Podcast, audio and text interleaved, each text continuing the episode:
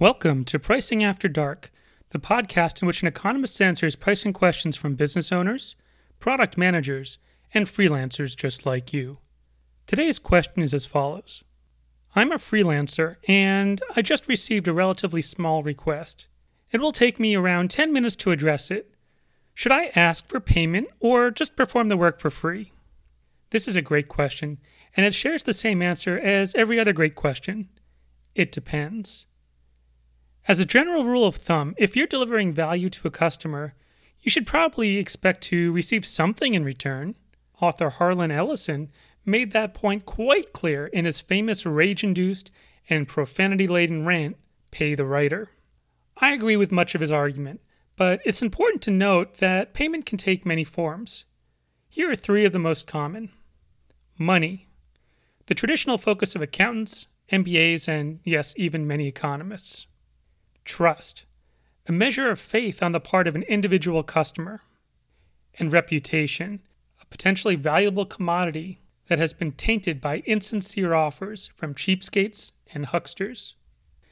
As Harlan Ellison was quick to point out, value received in any form other than cold, hard cash is only worthwhile if it can be converted to cold, hard cash. The occasional bit of work without remuneration may seem like no big deal to you, but over time it can lead to financial death by a thousand cuts. Let's take a look at a few questions that you might want to ask yourself before performing a small task for free. Does the effort heuristic apply? The human mind makes use of many mental shortcuts when determining how much something is worth. One that is particularly important in this context is known as the effort heuristic. Customers tend to believe that the price that they should pay should be commensurate with the perceived level of effort a task requires. Does this make logical sense? Of course not. Nevertheless, it factors into shoppers' decision making processes.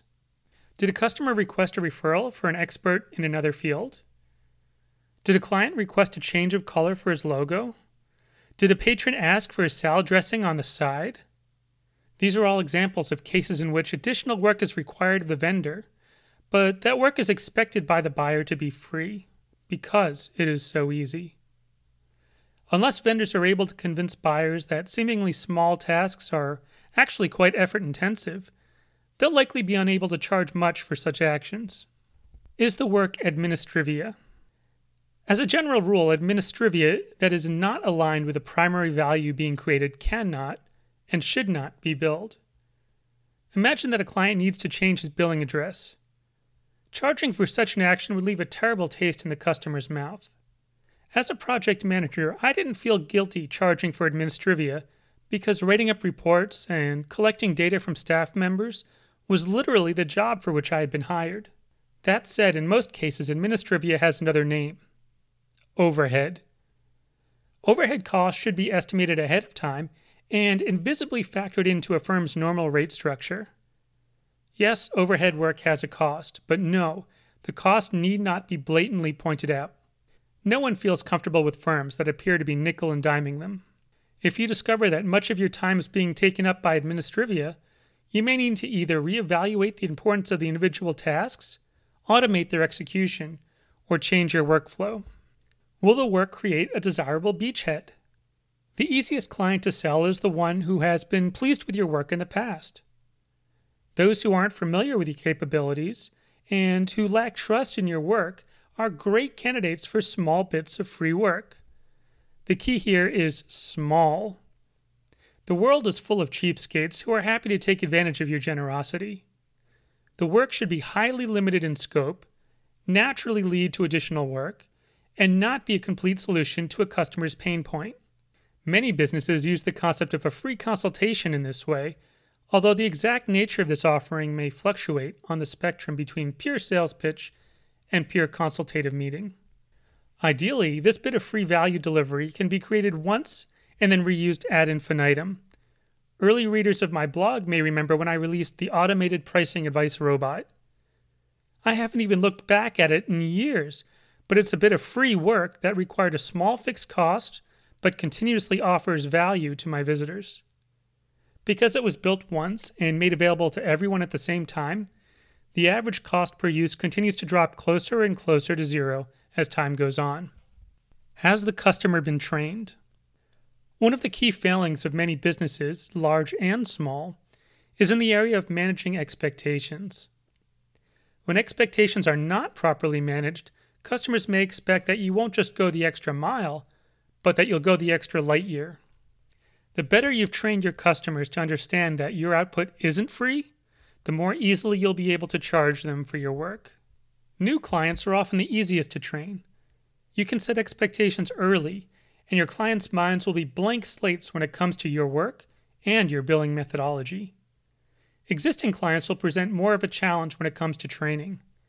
You may have to wean them off their expectations of free services by effecting gradual changes over time.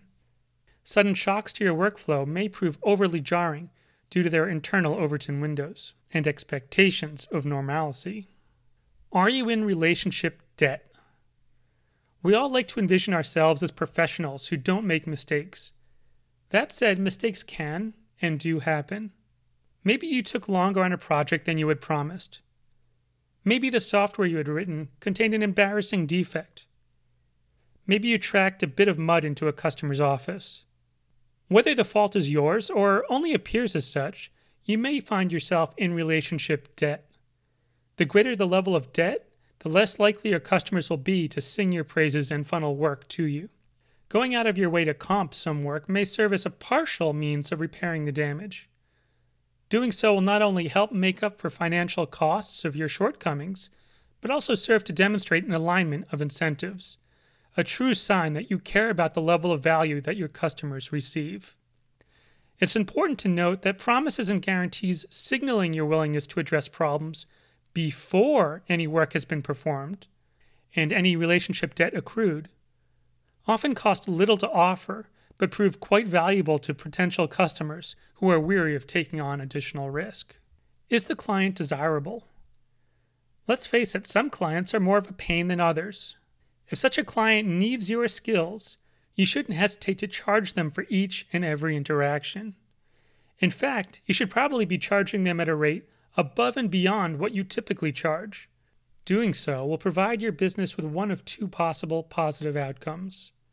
1.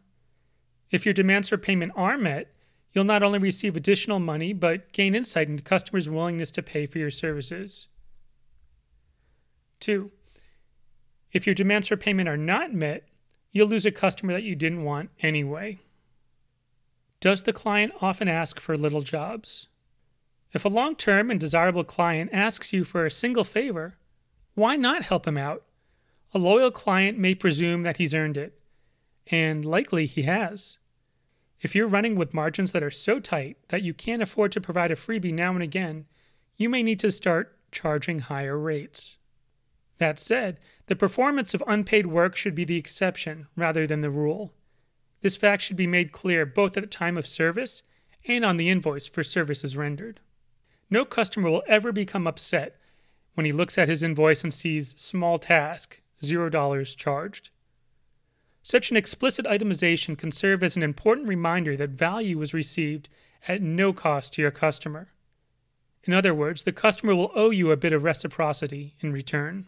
Is there an opportunity cost? Sometimes it isn't so much a question of the time required to perform a task, so much as the time of day required to perform a task. When engaging in work that would prevent you from earning money elsewhere, you probably should be charging for your efforts. Can you gain valuable insights while performing the work? I witnessed an amazing bit of salesmanship recently. A consultant contacted a company and offered to perform a few hours of data analysis for free in the guise of a road mapping experiment.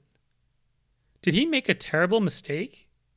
Had he wrongly offered to give away too much value in exchange for an indeterminate chance of future paid work?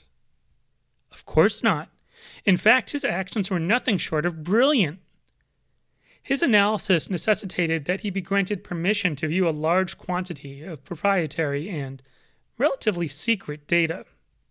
Not only could the consultant use this information he gathered to improve his pitch to the company at hand, but he could also use it to draw conclusions that could then be sold to other firms in the industry without sharing specifics of the data itself, of course. The few hours of work he offered might well have been worth millions of dollars to him. And best of all, his customer felt like he was the one coming out ahead. Why would he, or any vendor for that matter, put such an opportunity at risk by demanding a relatively small and insignificant fee? Is the person you're speaking with spending his own money? Economist Milton Friedman presented a model that I expanded upon in my book Premium for how careful people are when spending money. You can hear him describe it all over the web, but for our purposes, his essential message is this when the person you're dealing with isn't spending his own money, he'll be less likely to demand free services. Always know if the decision maker is a company owner or a company staff member. Does the work provide a high degree of perceived value to the client? If the client understands that the output of your efforts is valuable, he'll be more willing to pay for your work. Imagine a software engineer who has the know how to quickly restart a stopped assembly line. A work stoppage on the factory floor could easily cost the owner hundreds of thousands of dollars per hour. Not only could an engineer charge a high price for a quick fix, but the owner would be happy to pay for it.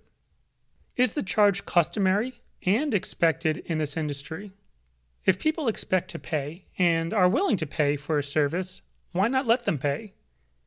You'll probably face little resistance in such cases, but depending upon the details of your situation, it might not be beneficial to not request payment at all. In a previous article, Pricing Matters the Smoking Gun, I examined one business that reduced a very customary yet nominal fee. The result was instantaneous differentiation and a greater opportunity to sell complementary goods. Whether you should charge for small tasks is contextual. As I pointed out from the start, whether you can and should charge for small bits of work depends upon your individual circumstances. Some will argue that the question is unfair and potentially moot. They will say that true professionals shouldn't be billing for their time in the first place. True professionals should be billing for outcomes instead. It's true that many firms are, rightly or wrongly, attempting to move in that direction, but value based pricing shouldn't be seen as a one size fits all solution.